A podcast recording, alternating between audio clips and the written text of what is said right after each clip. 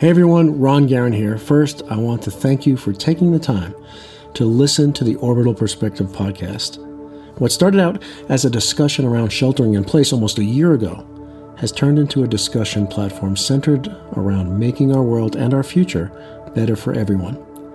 Let's keep that discussion going. I also wanted to let you know that my next book, Floating in Darkness A Journey of Evolution, launches on May 4th of this year. It's the sequel to my first book, The Orbital Perspective, and goes much deeper into solving the challenges that our world faces and how we can come together as one to create solutions. It's part autobiography, part action movie, part love story, with a message of unity that I would like to share with the world. For my loyal podcast listeners, I'm offering a 25% discount off the retail price. To get the savings, simply go to floatingindarkness.com forward slash order and enter the code podcast to save 25%. It's good for the next 48 hours, and it's my way of saying thanks for joining me on this incredible journey towards a better future. And now, on with the show. Welcome to the Orbital Perspective Podcast, where we dolly zoom out to a perspective where upcoming megatrends become visible. Every day, it is more and more apparent that we are in the midst of the great transition. Everything is changing rapidly. The fundamentals of business, government, and society are being rewritten almost on a daily basis. We are truly living during a time where the riskiest course of action is to stay the course. The most hazardous path is to take the tried and true. We are also living during a time where it is becoming more and more apparent that the status quo is not working. At least it's not working for everyone. And until the status quo is working for everyone, we will do nothing more than slap temporary band aids on our problems and our challenges. We are presently dealing with crisis after crisis. But these crises can serve as a wake up call. They can be our call to action to incorporate the changes necessary to make us all more resilient and better equipped to deal with the future crises that will undoubtedly come our way. The orbital perspective is all about transcending the divisive walls that separate us and embracing the awe and wonder of our shared humanity. What all the guests on the Orbital Perspective podcast have in common is they are all able to see things from a slightly different perspective. And when we look at issues from different perspectives, we see things in stereoscopic vision. Multiple perspectives allow us to see the depth of a situation below the two dimensional us versus them surface. The other thing all our guests have in common is they are all proof that you don't have to be in orbit to have the orbital perspective. Now, this is not an interview, and it's also not just a conversation between two friends. It's a conversation amongst all of us. If you're listening live, please post your questions and your comments so that we can bring you into the conversation. And if you're listening to the recorded conversation, still please join in with your comments and questions and be a part of this evolving community. Thank you for being here and being a part of this conversation from the orbital perspective. Hey everyone, welcome to season two of the Orbital Perspective podcast. I'm happy that you're all here. I hope everybody had a wonderful holiday. I hope everybody's 2021 is uh, is off to a great start. Um, I'm really excited about the upcoming guests that we have uh, in store for you over the next few weeks. We have just some spectacular uh, folks that I think are going to provide a very unique uh, perspective and a unique insight uh, to the situation in the world right now and what we're dealing with and the challenges that we face. And the opportunities that they present. Um, it's not just it's not just uh, challenges to overcome, but there are opportunities uh, out there. Uh, and I'm particularly excited about my guest today, Dr. Tony Kern. Uh, this is going to be a really um, I think, fruitful conversation. Tony has a wealth of, of, of experience and knowledge, and I'll, I'll introduce him in a second uh, more formally. Uh, but we are going to get into a conversation about uh, not only how we can navigate the current crisis known as COVID 19 uh, and all the other stuff, all the all the subsidiary crises that are associated with it, uh, and all the things that it's amplifying, like political divides and divisiveness, and and uh, all the other factors that are affecting us. But also how we can thrive through it, not only navigate but thrive through it, and not only navigate and thrive through the current crises, but what Tony likes to call the storm after the storm, the aftershocks of these crises. And some of these aftershocks have, have already begun. Uh, and so uh, one of the main ways that we're going to get through that and be able to thrive through it and survive through it is to prepare for it. And uh, that's what this conversation is uh, going to be about today: is how do we prepare uh, for what's what's coming at us. And so, with that, let me introduce Dr. Tony Kern. Dr. Tony Kern is one of the world's leading authorities on human performance and has researched, written, and lectured on the subject around the globe for over two decades. Dr. Kern has authored eight books on human performance, including the award winning Plane of Excellence trilogy. In addition, Dr. Kern is a world class communicator and has testified in front of Congress and has shared his expertise in interviews on Fox Business Network, Bloomberg TV, the Discovery Channel, National Public Radio, NBC Nightly News, and 48 Hours with Dan Rather, among others.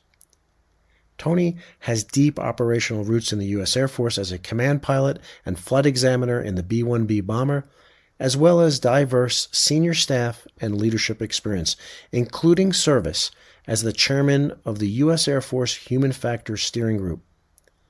Upon retirement from the Air Force in 2000, Dr. Kern served as the National Aviation Director for the U.S. Forest Service, where he directed the largest non military government aviation program in the world in support of federal wildland fire suppression and natural resource protection. Dr. Kern has dedicated his adult life to helping individuals and organizations reduce error, mitigate losses, and optimize their performance in the most challenging environments. Hey, Tony. Hey, Ron. How are you doing? doing good. How you doing?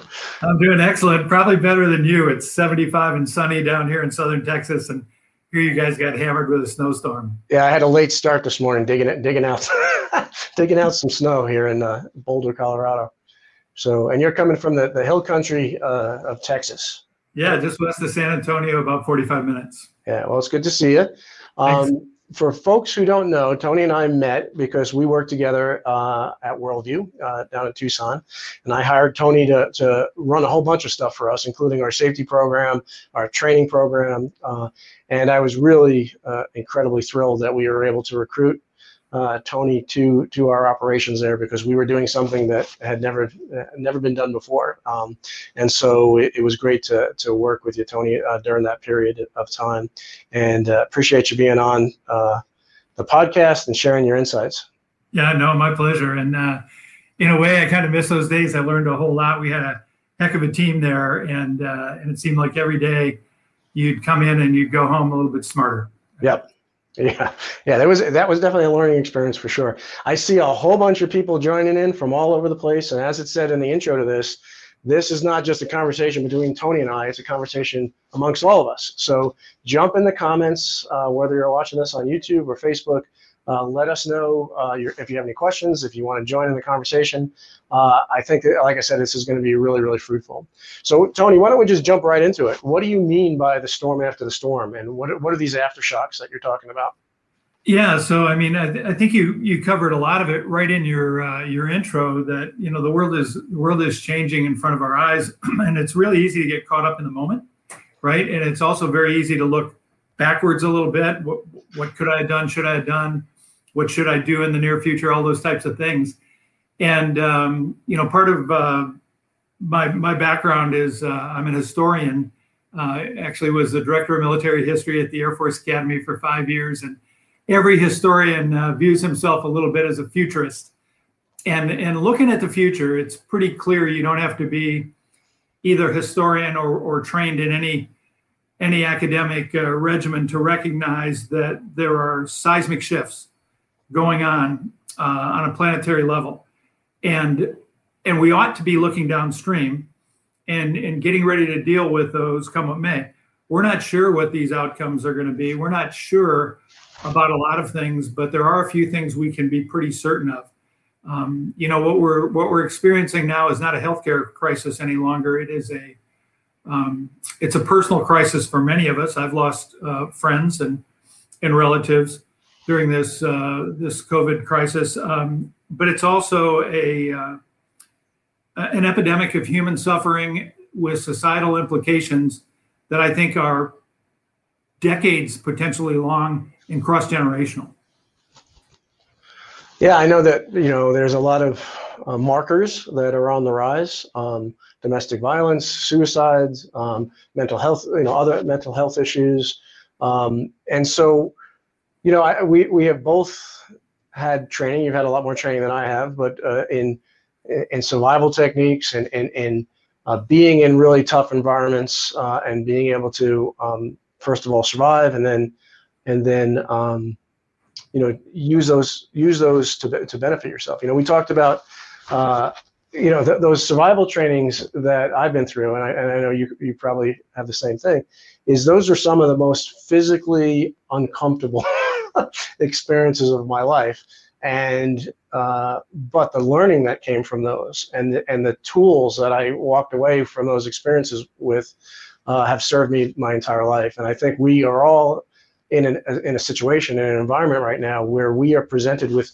tools on a day-to-day basis that we will be able to carry forward. And so, can you can you speak to that a little bit? Sure.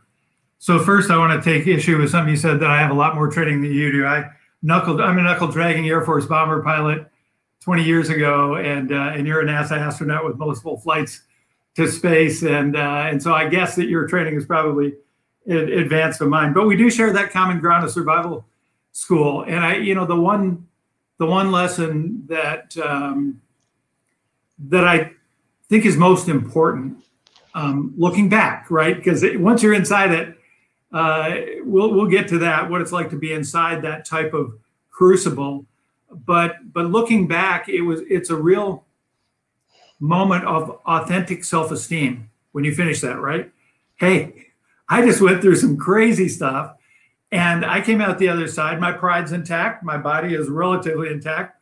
Uh, I'm ready for a pizza and a beer, but uh, but for the most part, you come out there with something that's becoming more and more rare in the world today, and that is the authentic self-esteem of having been through something extremely difficult learned some key lessons. Now they were spoon fed to us, right, um, from really highly qualified instructors, um, and come out the other end of it a different person. Um, you know, there, there, I kind of divide my life in into two halves. Before survival training, specifically the resistance portion of it. I don't know if you ever got to go through that. And, and afterwards, because I came out understanding that I, I can live through some very, very tough conditions. And that was just training. Now imagine the people that have actually been, you know, held as POWs and tortured and all of those types of things that come back and say that training was what got me through. So, you know, my my whole kind of angle here, Ron, if I have one in this discussion, is that, you know, what what we need to do now, I think, is is something similar to that, but for everybody. And I mean everybody. They psychological survival training survival training, uh, self rescue, because I promise you, there's not enough trained psychologists, counselors, and hotlines in the world to handle what's coming at us. Yeah.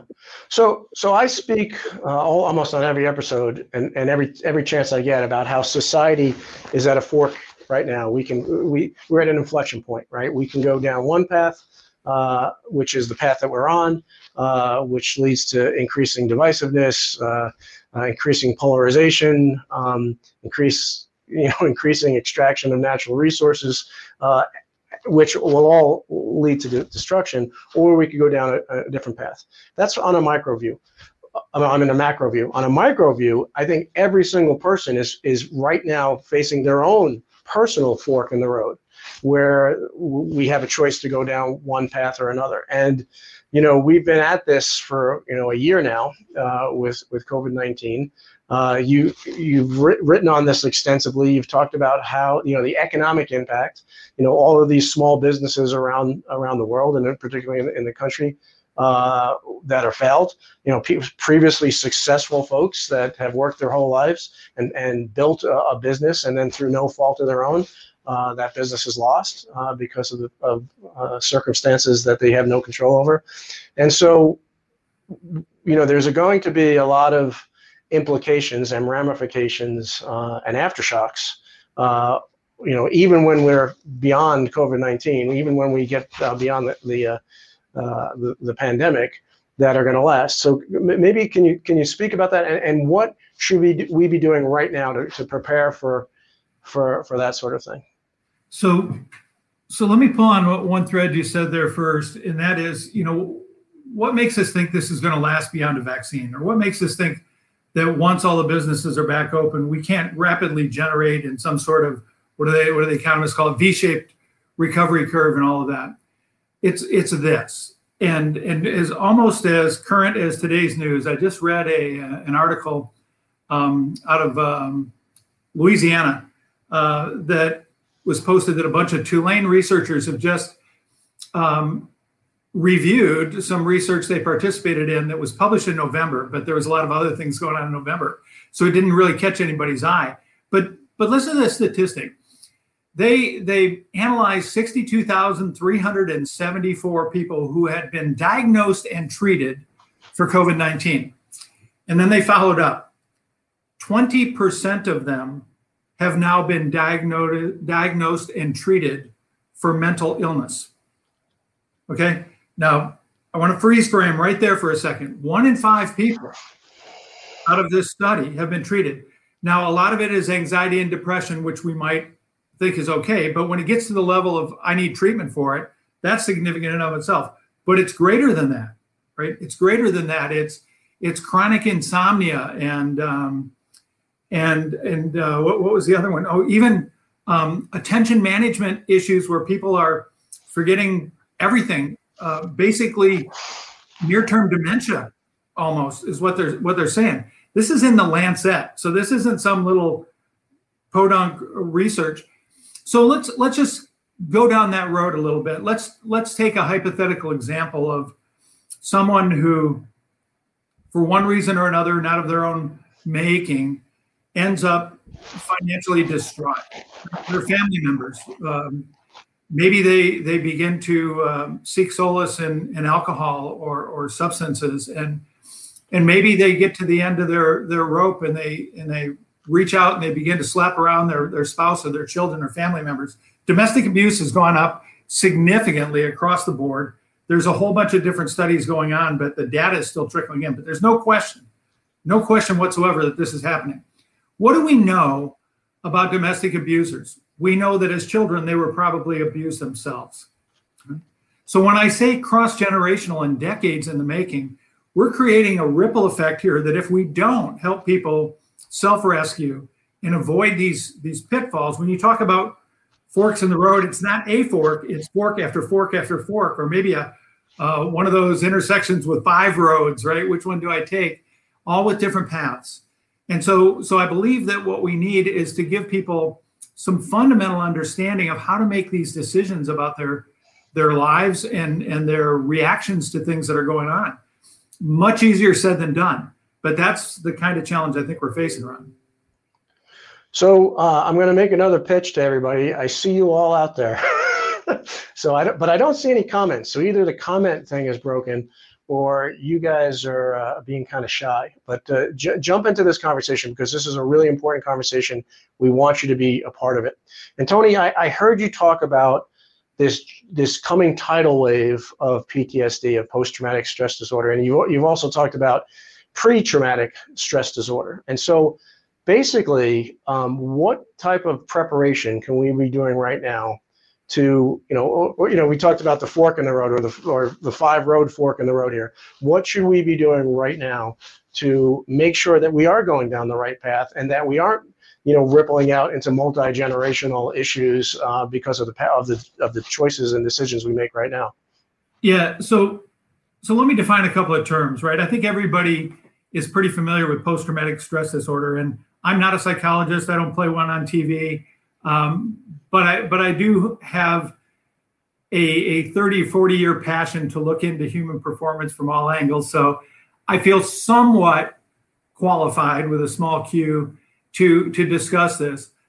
pre-traumatic stress disorder, as defined by no one other than me, probably, is this general feeling of angst, right? This feeling that I know, you know, it, it's kind of like when you're you're up in the mountains in Boulder, you know when you're in avalanche country, and you just get that feeling, right? That hey, at any moment, that that thundering wall of snow could come down the mountain. That that's pre-traumatic stress disorder, as I as I kind of define it in my lexicon.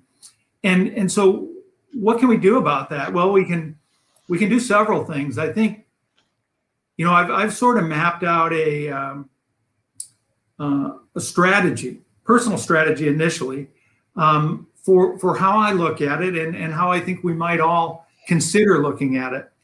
And the first thing that we have to do is accept the reality that we're in this world, right? Isn't it crazy that if you if we went back 48 months, 24 months, uh, and and we looked at it and somebody were to project all of what's going on in the world, we would have laughed. We would have laughed at them. We would have called them all kinds of things.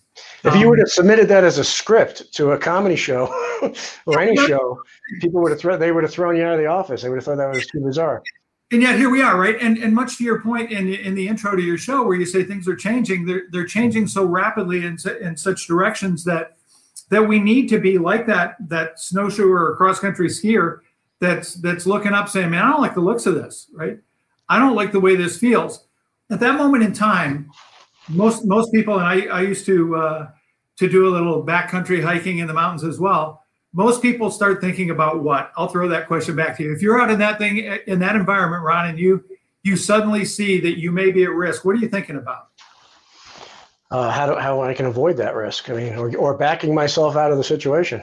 Yeah, you you begin to study options, right? You begin to study options all the way from um, if the worst case scenario happens, what would I do? What would I do if I got buried under this avalanche? I've read about people digging out. I've done this. I've done that. Right. So as we as we kind of look at what might or might not be coming at us, I think that's the step we have to take. The very first step is accept the reality that we're in crazy time, something that maybe none of our experiences have really prepared us for, right? The second thing is to take stock of the situation. And, and by that, that's kind of back to our, our old survival training. What do I have? What do I need? And what can I do right now to start fixing the difference, right? So margins, right? Financial margins, health margins, um, emotional coping strategies and mechanisms, those are all things that we can be doing right now to prepare for what may never happen. But even if it never happens, we come out the other side better anyway for having been through this. So those are some of the things I can go a little bit deeper in that. I, am seeing a couple of comments pop up. Yeah, here. let me let's let's pop one up. And thank thanks, John, because you were the first one to comment. And I was just I, I was really starting to think that there was something wrong with the comment that we weren't getting comments today. But uh, uh, John says, uh, Tony, you, uh, can you expand on the do nothing option you wrote about recently? Does that play into the conversation? So, John, thanks for the question. And, and I think it does. It plays downstream a little bit when we get to talking a little bit more about the polarization that's that's going on in the world. And, you know, pick any topic. Uh, and, you know, we haven't been too controversial here. And so maybe people are going to sleep. I'll get that way for a second. Uh, pick a side on masks or vaccines or any one of the pre existing uh, issues like immigration or abortion or anything, right? Pick a side, have a discussion, and you can't anymore. You can't have a discussion anymore. You're forced to to to pick a side and and join that army of polarized. I don't know what each each side calls them different things, but very energetic, passionate, but maybe not completely well informed people, right? Why do I say not completely well informed? Not to say one side's smarter than the other. I'm just saying that information and disinformation are very hard to distinguish right now. What's what's true and what's not. And we're our our access to reliable information is diminishing and the sophistication of unreliable information is proliferating, right? So at this point in time, I, I don't consider myself a very smart guy, but I'm pretty damn curious about things. And at this point in time, I personally choose, intentionally choose not to take a side on any of these rapidly polarizing positions. Not that I don't have opinions on them or values that, that play into all of these discussions. It's just that it's too chaotic.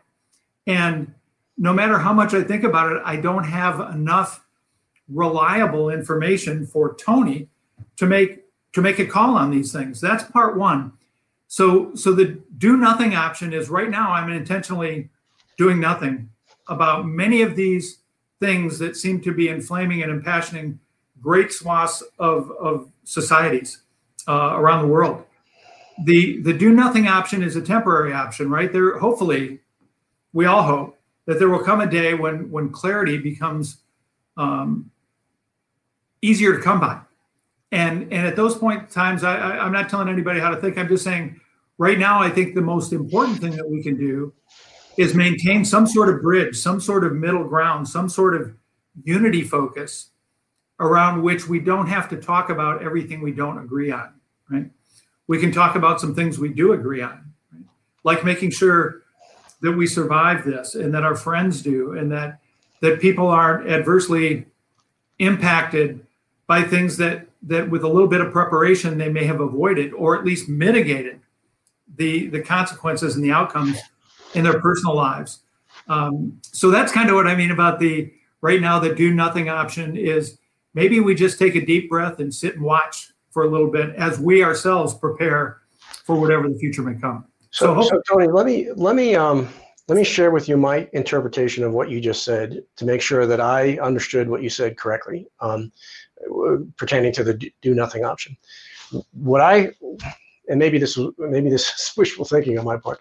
What what I heard or interpreted was that you're saying you're not going to engage in these polarized debates. You're not going to get on Facebook and start, you know, picking a position and and then just attacking the counter position. Uh, but to, to, to drive this home, maybe to use the example of a mask, you know, the do nothing option doesn't mean you don't wear a mask, right? When you're in a in a crowded place, that doesn't mean that, right? What what?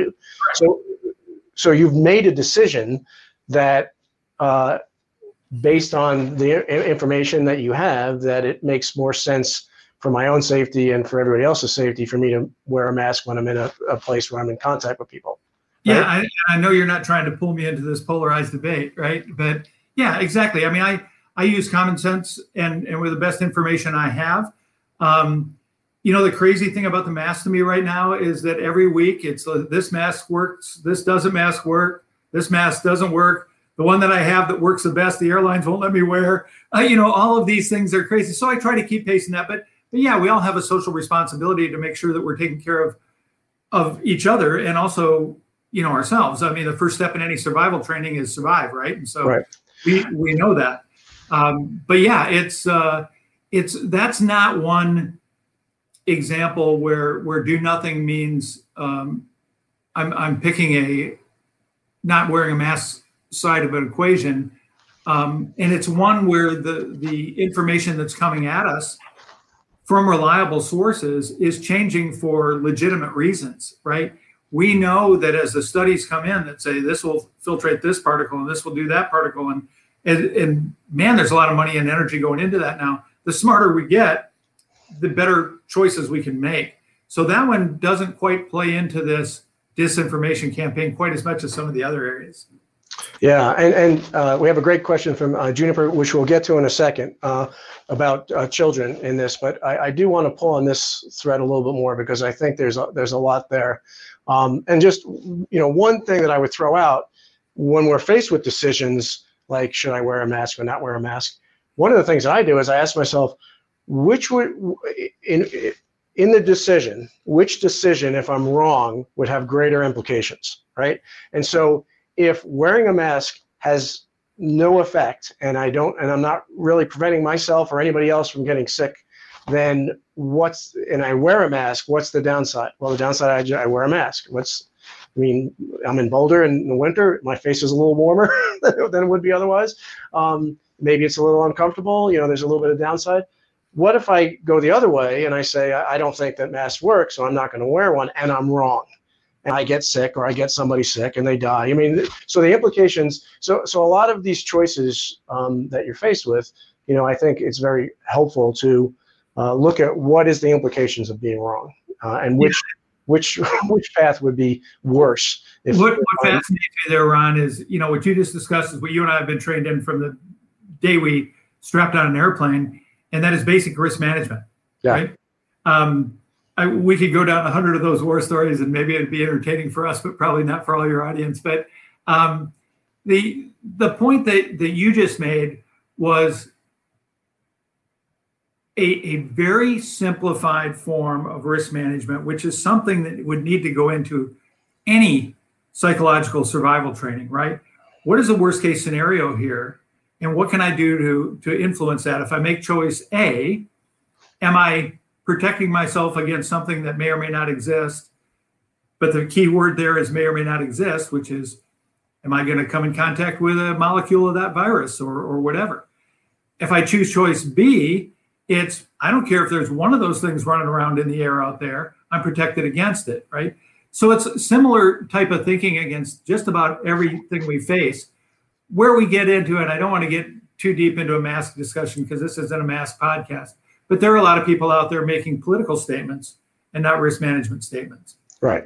So right. That's that's the kind that's what polarization does, right? It takes logic out of the equation and it puts emotion in its place.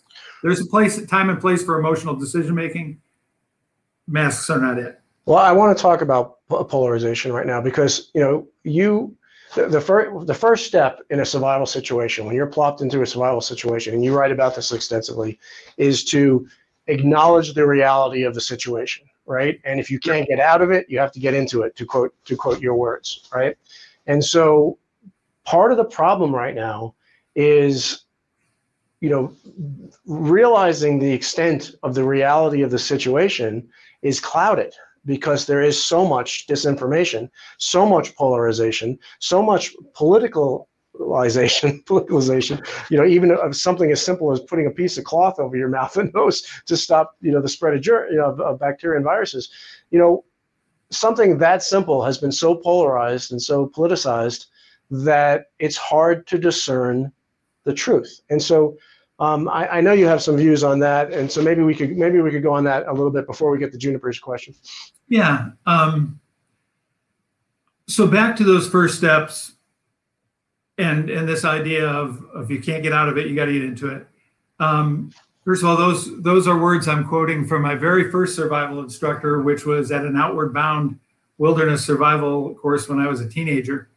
And uh, and what we were doing is we were getting ready to rappel down a cliff, right? I don't know if you have you ever done any rappelling, Ron? Yeah. Okay, so I'm I'm naturally afraid of heights, which is an odd thing for pilots to tell you. I don't mind being in control of something. Yeah, there's a difference between height and altitude. I'm I'm I'm uncomfortable around height too. I'm not uncomfortable with altitude. And and so this idea of not looking down because you're going down backwards, holding on to some technologies I didn't really understand with brakes and all these other things, I was terrified. And we got to the edge of this, and I was the fourth person to go down the cliff, and it was it's not a cliff. It was like 25 or 30 feet, but it still would have hurt like heck to, to land. And, I, and I, I froze, man. And the guy guy said, just keep backing over, back over, back over. And all of a sudden, my weight was on the rope. And that's when he told me, he says, if you can't get out of it, you got to get into it. You better figure out how to do this because there's no coming back up. Right? You're, you're going down learn how to do that right? We've given you the training and it took me like 10 minutes to get down that 30 foot cliff because i'd go an inch and then another inch another inch. Back to the survival training thing when you when you realize that that something bad is coming your way right? And you accept the fact that we may not know what it is right? It could be it could be it could be weather it could be heat i could run out of water i could punch a hole in my canteen uh, my compass, I don't have a compass, I don't have a map. What do I do? Right. You've got to get into that situation in the moment, right? In the moment. I am not going to, I, I like to say, worry once, right? Worry one time about it. Oh my gosh, this could all end badly. I could break my leg and be eaten to death by by coyotes out here. And what a horrible way to die. Okay, I'm done with that, right? Worry one time, project a worst case scenario, process it in your head, and that's it. I am not going to live in the past. I'm not going to worry about how I got here. I'm going to focus all my attention on what I have and, and what I need to do to move forward through this situation. Always with this end in mind that I will come out the other end of this, right? That that's the that's the essence of that first step of risk decision making. Coming to grips with the reality of the situation, bringing yourself into the moment, and then beginning to move forward into a future orientation through some very really basic steps you know planning to action. And when i say planning it's people say well how can i plan for something i don't know? What's going to happen? When i talk about planning i mean how am i going to get through the next 15 minutes? What am i going to do for the next hour? And once your head starts to work that way once you begin to say well i've got enough water to get through six hours right so what do i have to do in the next six hours I need to find more water, right? So my, my priorities begin to become clear. And it's almost like climbing a hill. Each each step up that hill, your horizon gets a little bit clearer. You see more. You hmm. become more informed. And so that's that's kind of what we're talking about here is this reorientation from fear and and angst about the situation we find ourselves in, worrying about what are what's going to happen to my family, what's going to happen to my house, what's going to happen to all those things worry one time, get it out of the way, and focus on the present. Because we know from tons of research that it takes a lot to get through tough survival conditions, and and those that have been through them. Uh, I got I got a book here. I wasn't going to recommend any books, but since it's sitting right here, this is an old one. You can see how many tabs I have on it. It's by a guy named Laurence Gonzales. Uh, some of you may have read it. It's called Deep Survival: Who Lives, Who Dies, and Why. And uh, and as you read through those stories, the one thing you continue to see is people who took stock went from from being in a really really bad situation to reorienting their mind into future and then taking that short-term plan into short-term action which then reveals more information to take that next small step forward. So that's that's kind of the background on that. Yeah and and you know in survival training and certainly certainly survival situations there are case study after case study of folks not surviving or not passing a survival course because they had the mindset that somebody was going to rescue them right? Yeah. and, and we and we're in this right now. There's a lot of people that are just saying well the government's going to swoop in and we're going to have stimulus checks and we or we're going to you know we're, we're not going to have to pay our rent ever or you know there's there's all of these um, th- these these tendencies i think to to be to want to be rescued uh, and and maybe those things will happen. That's great. But but I know that you're a proponent of not relying on that, and that you have to you have to be in self survival mode. Yeah, that that I so, so my, my first graduate degree is in political science and public administration, and uh, I, I, promise you the textbooks of the '80s were not prepared to help me analyze what's going on policy-wise today. I'm not sure there are policy solutions for the scope and magnitude of what we're facing. I hope that there are some geniuses up there that can figure all that out. But I but I also know that that if that doesn't occur, and in Tony's humble opinion, it probably won't occur for enough people to save us all, right? Then we have one choice, and that choice is self-rescue, right? And and then peer rescue, right? I mean, it, it, this this will this will be like crystals, right? You'll you'll get somebody who understands the gift of of planning and action and, and, and situational and self-awareness in the moment and somebody will look at them and say how are you getting through this why aren't you crying like i am and they'll say let me tell you and it will grow yeah. and so i know that that what we're talking about here is is something that's very time compressed so i mean we need to we need to have been doing this long ago and by the way it doesn't just this this sort of skill set doesn't just apply to global pandemics, we all hit times in our lives when something devastating happens to us. You know, maybe a medical diagnosis or the loss of a loved one or or something else. And these same skill sets will help us through those moments.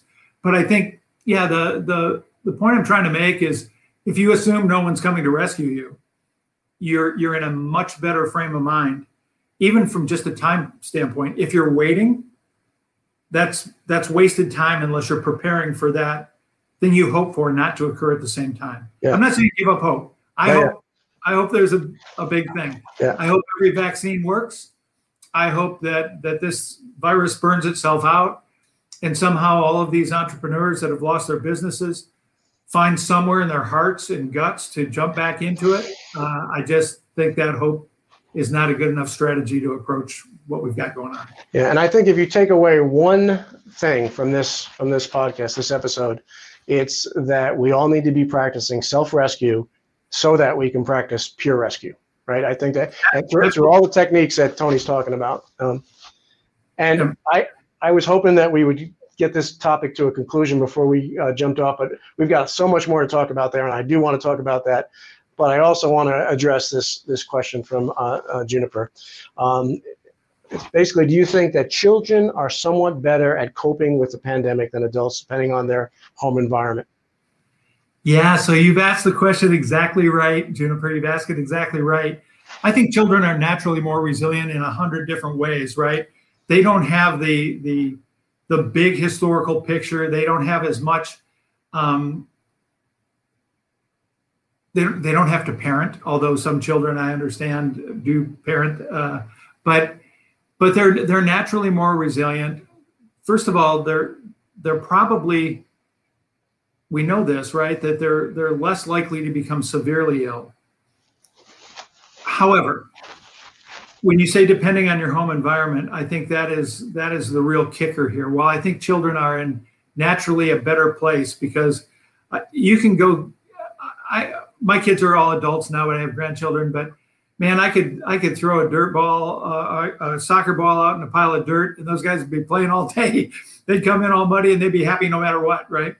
So they're they're easily um, mentally agile to get away from the angst and worry that tends to to infect adults like like us, right? However, if, they are in a home environment where they begin to fear for their own safety, right? and for the safety of their family and that becomes deep seated and they and they god forbid witness um, parents declining into substance abuse or, or domestic violence or anything like that we know we know that that tends to manifest itself throughout that child's life and so from an impact standpoint you have a much greater impact on that child just because they're going to live for longer and and there's also significant research to suggest that they may carry that with them in, into their own families as they grow into adults. So I think in the short term, naturally more resilient. We have to protect them from those really, really long term um, destructive things that can occur around them. Yeah, I think I, I, a key point that I picked out of what you just said is that we shouldn't we shouldn't let their short term success at dealing with this or that crisis to uh, to you know to falsely uh, make us think that that there does not effect on them that that there's not a long term uh, there's not long term uh, damage being created to to their psyche and to and to their development. There's another side of this, and the other side of it is is is just as powerful, and that is watching a parent or or an older brother or older sister or younger brother or younger sister or anybody else or or spouse watching somebody navigate their way through a crisis successfully, keeping their wits about them, keeping their sense of humor, keeping their hope is a just as powerful in the future development of that child as anything negative that could happen. You're you're you're showing them that adversity doesn't always win, right? That adversity there, there's nothing as self-empowering. I'm, I'm quoting, uh, paraphrasing a guy named uh, Mihaly Csikszentmihalyi, a, University of Chicago uh, researcher who wrote a fantastic book called Flow. Uh, if there's two books you read about this, um, Deep Survival and Flow. He, he said there's nothing as self affirming as working one's way through a crisis and looking back on the personal growth you've made.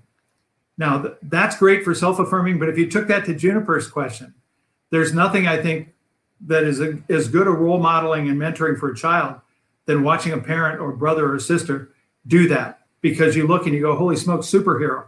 I want to be like them. I'm going to learn those skills as well. Yeah.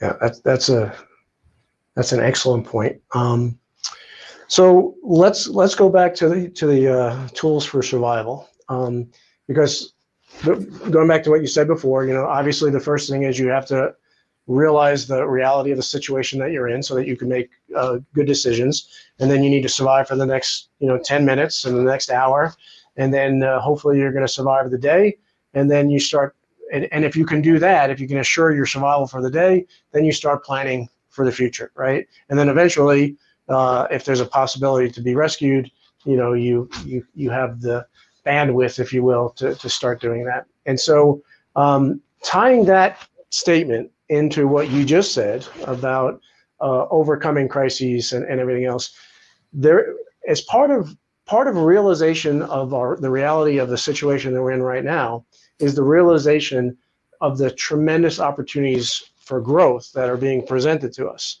So, you know, all growth comes with discomfort, and uh, most growth occurs in darkness, right? And so, in the dark times of our life, in the, in the uncomfortable times and painful times of our life, those, uh, in addition to being painful and uncomfortable and everything else, are also opportunities for growth. And I, I think if we can shift our mindset and, and see this uh, as an opportunity for growth, as an opportunity to come through these crises stronger, more resilient, uh, more unified uh, than ever before, both us as individuals and as a society uh, are going to be much, much better off. Um, I know you have something to say about that. Yeah, yeah, I do. So you know, you kind of hit, and, I, and I'll just go over it. I, have thought and, and written and, and, developed a lot about what this psychological survival training, self rescue looks like, and and I just want to hit the six six steps, right? And you you already hit the first four. The first one is an accept the reality, right? What do I have? What do I need? How do I fix the difference? The second one is take stock. What is is inside of you and and what resources that you have okay the the third step is to move from that's where the worry once comes in move to a future orientation right? if there's one word it's next right next i learned that for my year year i spent with the army move on next and and so if you're thinking next you're thinking forward right and then then planning and action, which we've covered a little bit. You start with a short plan. How am I going to get through the next 15 minutes to how do I finish up the day and how do I stock up for winter if uh, my heating goes out or whatever it is, right? But now here comes the here comes the the real growth opportunity, and uh, and hopefully this won't offend anybody on the podcast here. But back in in my military days, we used to have a phrase. We said, "Embrace the suck." right? I've got a better way to say it it's it's savor the sacrifice, right? But what it so, means. So I have a, my guest next week on the podcast is a guy named John Foley, who's uh, the former uh, uh, lead solo for the Blue Angels, yeah. and his whole motto is uh, "Glad to be here," which is the same thing. In, yeah, yeah. you're you're you're in this, and it's not fun. Yeah. It's you're going to continue to be bombarded. Yeah. With problems and dark moods and dark people and and unknown, uncertain things that we're not accustomed to dealing with. So, so you just got to look at that as part of step one, which is assess the reality. And the reality yeah. is, yeah. it sucks. Right? Yeah. You can, if, I can, if I can throw out one more one more slogan, because the one we used on when things got really tough on the space station, the the, the slogan that we that the crew and I used was uh, "We love this business," and that was our cue. That was our signal that things are right now. I am really having a hard time. Um, hey, how's it going? We love this business. Yeah. That, that was the cue that hey, I need some help.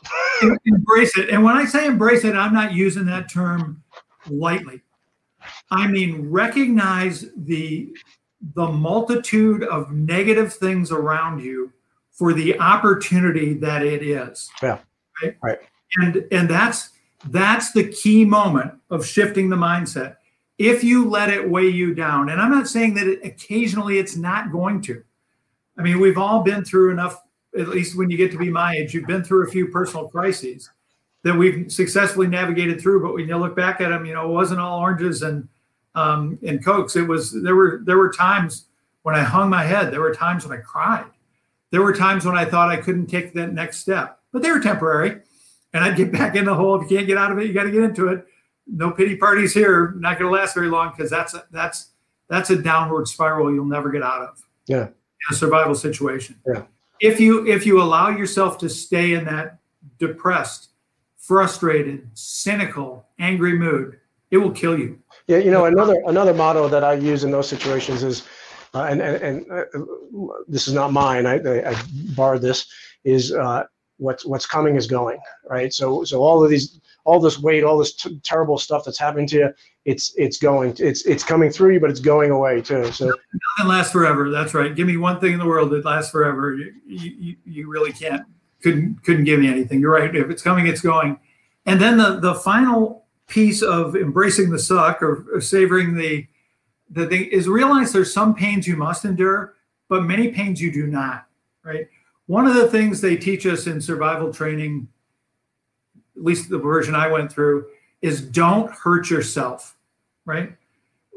We used to get trained to, you know, we're basically taking prisoner of war. And they'll come in and they'll hose you down with ice water and they'll tell you, you keep standing. You stand up, you're not allowed to sit. And if you sit, or if you go to sleep, we're going to come back, we're going to hose you down again. Right. And there were a lot of people that took that, that stood. Right. And as soon as they'd leave, I'd think to myself, well, it's going to be about 15 minutes till they get back. That's a 14 minute nap. right. I would not punish myself. And that was something that was a training objective.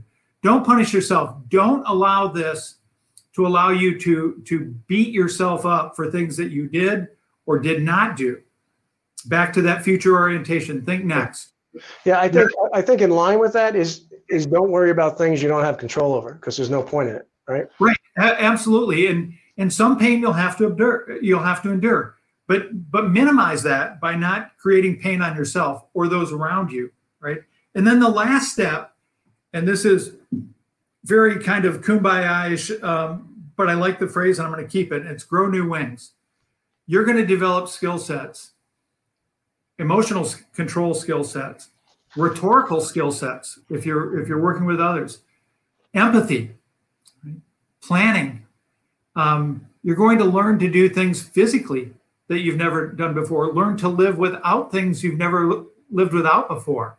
Those are magical growth opportunities. And so when you come out the other side, even of a small challenge within the bigger challenges, right? Because we know this is going to come in waves. This is going to come at us in waves when you come out, take stock, realize that I, am a different person now than I was coming in. I can do more, I can endure more. I have these skills. Let's take a look out front and see what's coming at me next and start preparing for that. So that's the whole process of, of psychological self rescue. And, and then, of course, the peer to peer piece. Ron, I see we got some more questions coming in, or are they just comments? Uh, let, let me, I'll get to that in a second. Let me, let me, uh, because I, I, don't I, I want to pull on this thread just a little bit more um, because I think it's important. And one one thing that I'll I'll add to what you said, which I think was was brilliant, is uh, the power of gratitude uh, and being thankful. You know, if you if you if your goal is to survive for 15 minutes and you survive for 15 minutes because of whatever you found some water, um, being grateful for that and and being grateful for what we have, uh, and you know being grateful for things that we've lost this yeah. is an opportunity to be grateful for things that we used to take potentially uh, take advantage. Now you've said uh, that you you you you're you're this uh, guy hiking through the through the mountains and you're in you're, you're in avalanche country. So you've said that you you sense the avalanche coming, and the avalanche is the the cumulative effect of of all uh, the mental health pressures uh, that are on society. Uh, some of which are being um, amplified through um, political and cultural polarization, um, and that you know we think things are, are going to get worse. And so that's a pretty depressing outlook on the future. So I want to I, I want to just um, push on that a little bit because I want I, I mean let's say that there's somebody who's watching this right now and uh, they've had enough. You know, we've been at this for you know a year. Uh, you know, maybe maybe they have health issues because maybe they they're they're grieving because of, of loss. Uh, maybe they're in you know dire financial straits. They don't know how they're gonna they pay the rent. You know, there's there's all of these scenarios that could lead somebody to be at the end of their rope where they where they have completely lost hope especially when we talk about you know the aftershocks of covid-19 and and the storm before the storm and or storm after the storm and and all those things. Can you speak to that person? And can you speak to that person, um, you know, from a survival point of view of what you would, what, you know, what would be your guidance? What would be your recommendation? Let's say you, let's say they're, they're, they're in this situation and all they have is a radio and you're on the other end of the radio. What, what would you say? Yeah, so that's, that's a tough one. And um, yeah, I didn't mean to put you on the spot, but we'll do it together. We'll do it together, and we'll do it with everybody who's watching. Ron, I got this one. And this, um, this is another um, came from from some mentor in my past. So I, I didn't make this up, but it came from somebody. The only decision that's ever final is the one that puts you in the grave, right? If if you are still breathing, if you are still thinking, there are still things, there are still options available to you.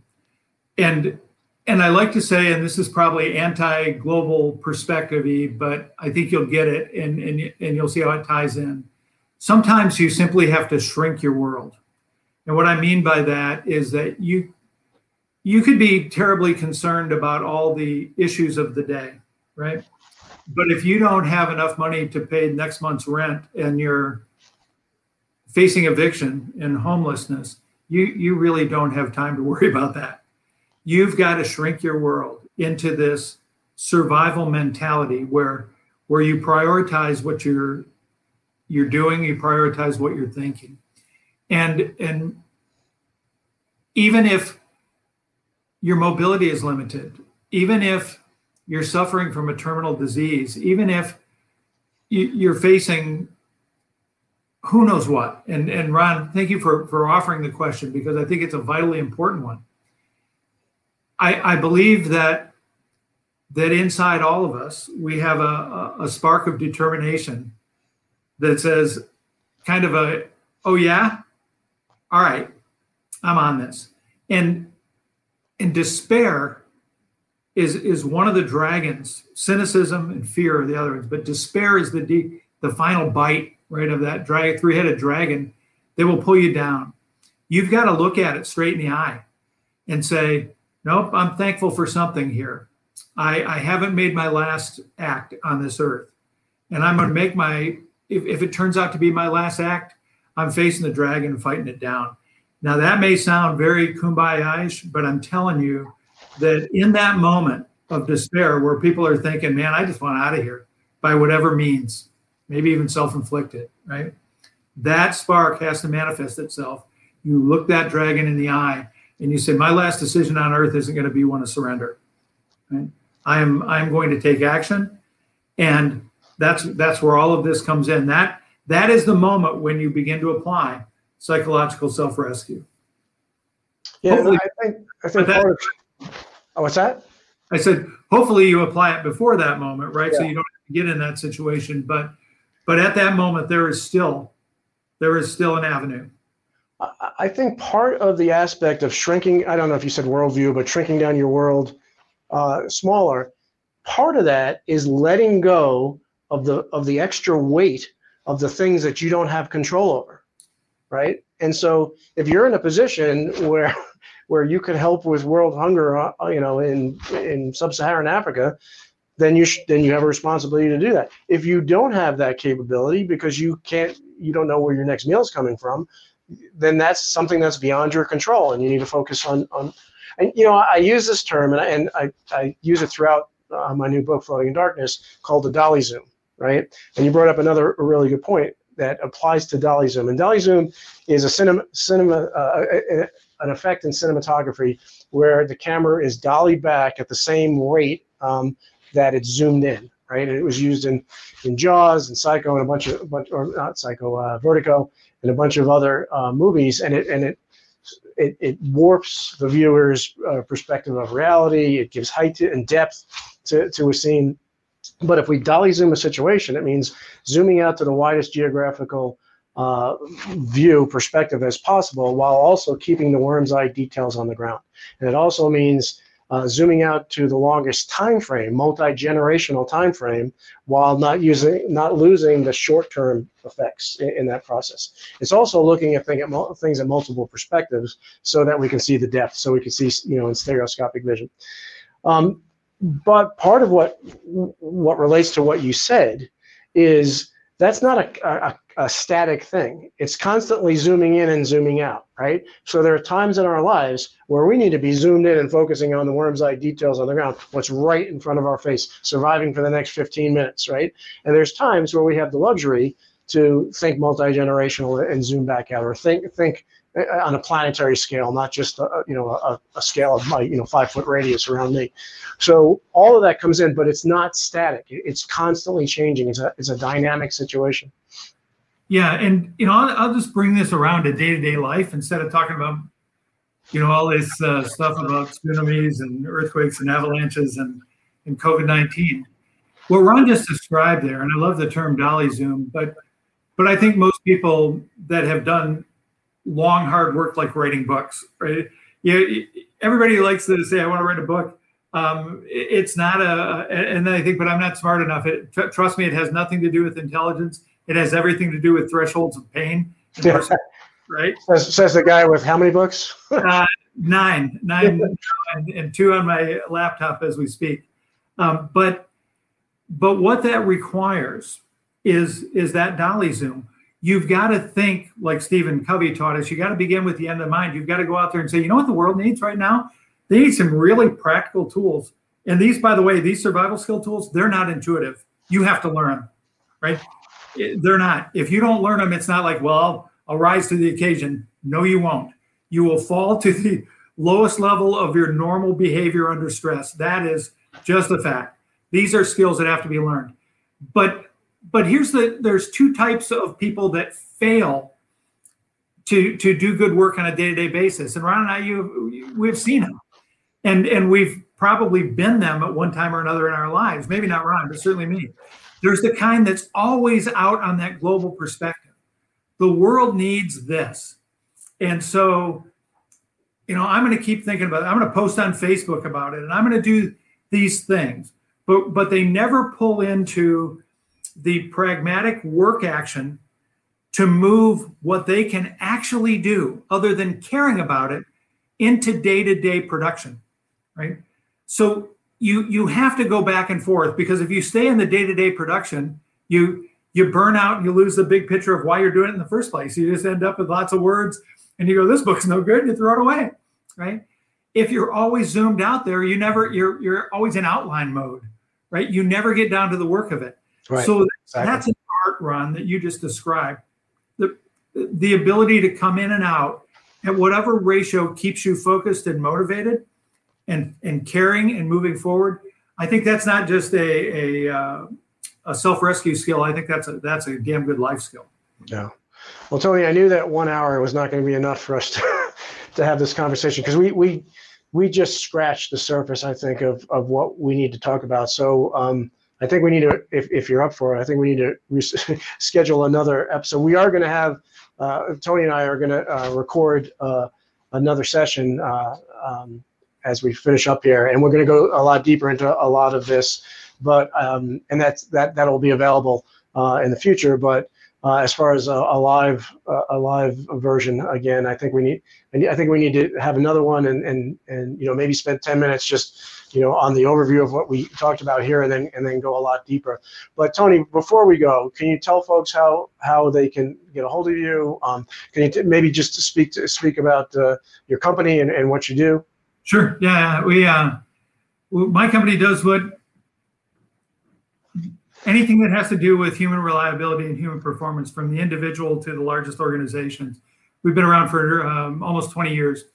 Um, it's easy to reach me. It's just my first name, Tony, at my company name, convergentperformance.com. All one, we put it all one word and just .com. So on Ron's uh, intro slide, it's got the name of my company, Convergent Performance. And I'd love to hear from you because I, I, I promise you, I haven't had an original thought in my life.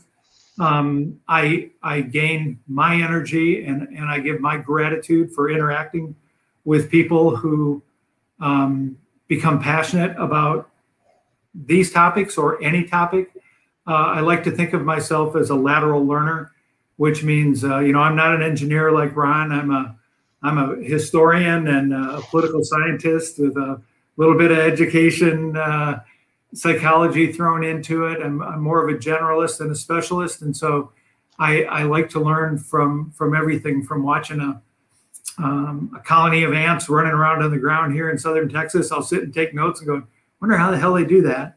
Um, to interacting with folks like you that have different ideas, different perspectives. And so please do reach out and contact me. It's just Tony at convergentperformance.com. And I get back to everybody. It might take me a little while, but uh, but I never um, neglect a, an input, even if it's negative. Maybe even especially if it's negative, because I learn more from them. So with that, Ron, I'll toss it back yeah. over. Uh, well, Tony, thank you so much. Thank you for for sharing uh, everything. And again, I, I said this before.